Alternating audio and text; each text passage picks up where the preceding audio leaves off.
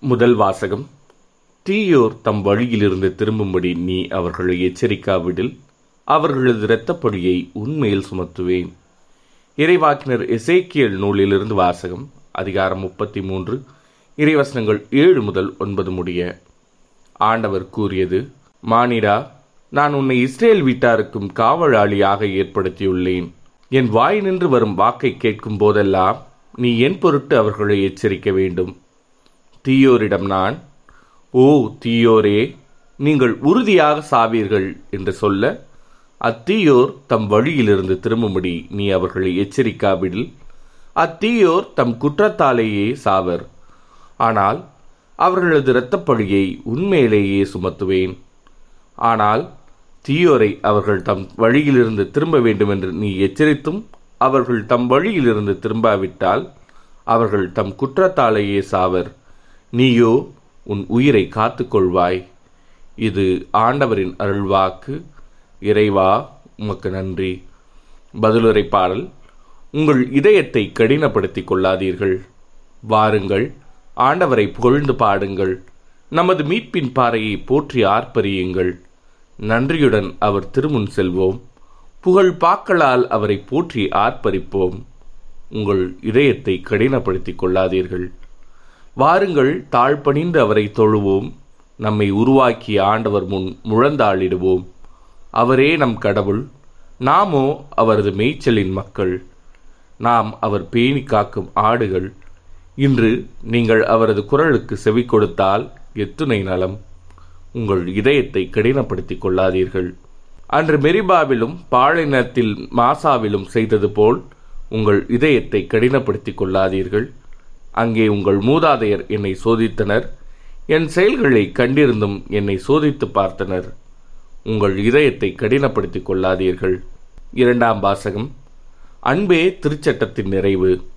திருத்தூதர் பவுல் ரோமேருக்கு எழுதிய திருமுகத்திலிருந்து வாசகம். அதிகாரம் பதிமூன்று இறைவசனங்கள் எட்டு முதல் பத்து முடிய.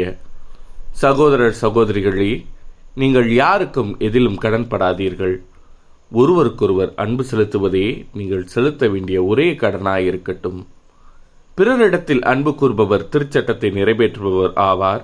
ஏனெனில் விபச்சாரம் செய்யாதே கொலை செய்யாதே களவு செய்யாதே பிறருக்குரியதை கவர்ந்திட விரும்பாதே என்னும் கட்டளைகளும் பிற கட்டளைகளும் உன் மீது அன்பு கூறுவது போல் உனக்கு அடுத்திருப்பவர் மீதும் அன்பு கூறுவாயாக என்னும் கட்டளையில் அடங்கியுள்ளன. அன்பு அடுத்திருப்பவருக்கு தீங்குழைக்காது.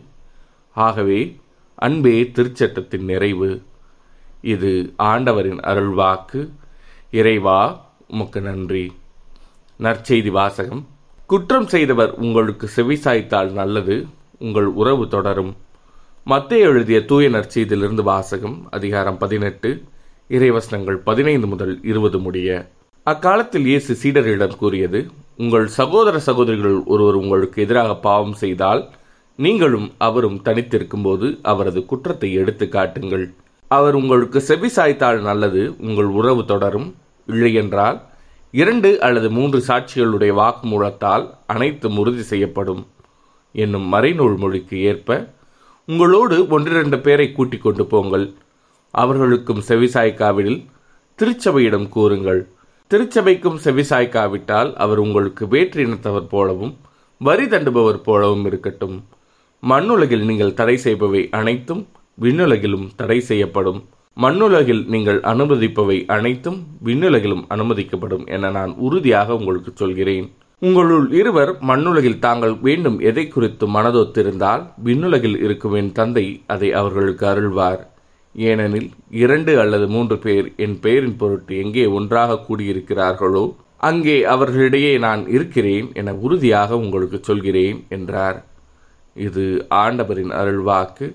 கிறிஸ்துவே உமக்கு புகழ்.